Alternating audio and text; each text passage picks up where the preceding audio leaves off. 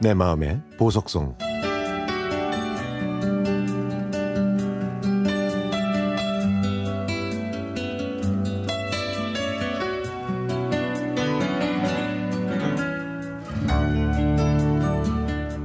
아내가 바리스타 자격증과 제빵 자격증이 있어서 저희 부부는 작은 카페를 운영했습니다.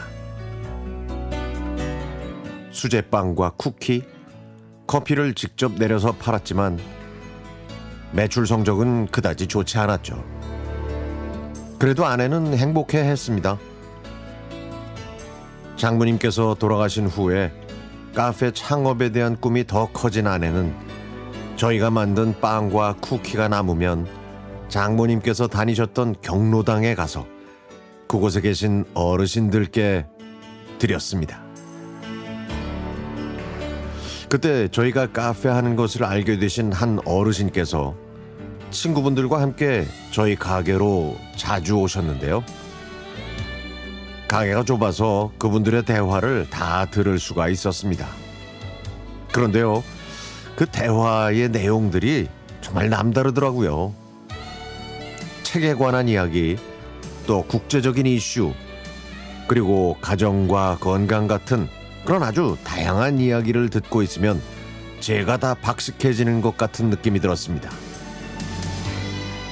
그리고 그 어르신께서는 팝 음악에도 조예가 깊어 보였습니다. 저희 사장님, 앤머레이의 You Needed Me 한 곡 부탁드려도 될까요?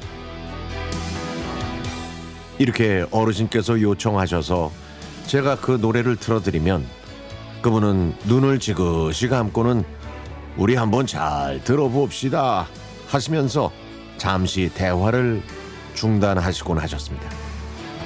그 모습 덕분에 저희 카페의 품격이 높아지는 것 같았죠. 그리고 시간이 흘러서 그 어르신께서 암에 걸려 입원 중이라는 소식을 들었습니다. 저는 그분을 위해 마음속으로 기도를 드렸지만 제가 기다리던 소식은 들리지 않더군요.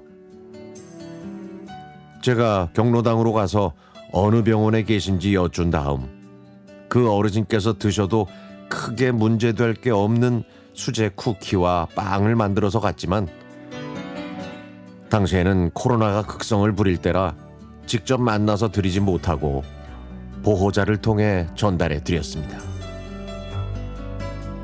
그리고 제가 만든 과자를 드시는 모습을 사진으로 찍어 저에게 보내주셨죠.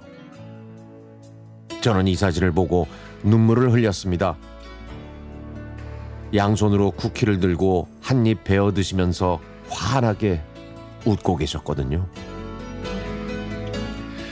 나중에 건강을 회복하셔서 다시 저희 가게에 오시면은 평생 무료 커피를 드리자는 아내의 생각에 저는 선뜻 동의했죠. 그 어르신께서 저희 카페에 오시기만 해도 왠지 모르게 힘이 되고 저희가 하는 일이 큰 의미가 있는 일로 생각하게 만들어 주셨는데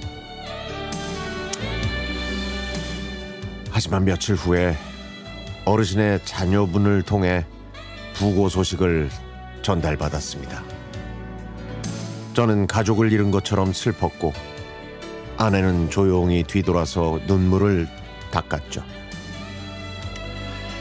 부디 그곳에서는 평안히 계시다가 나중에 저희 보시게 되면 반갑게 맞이해 주셨으면 좋겠습니다.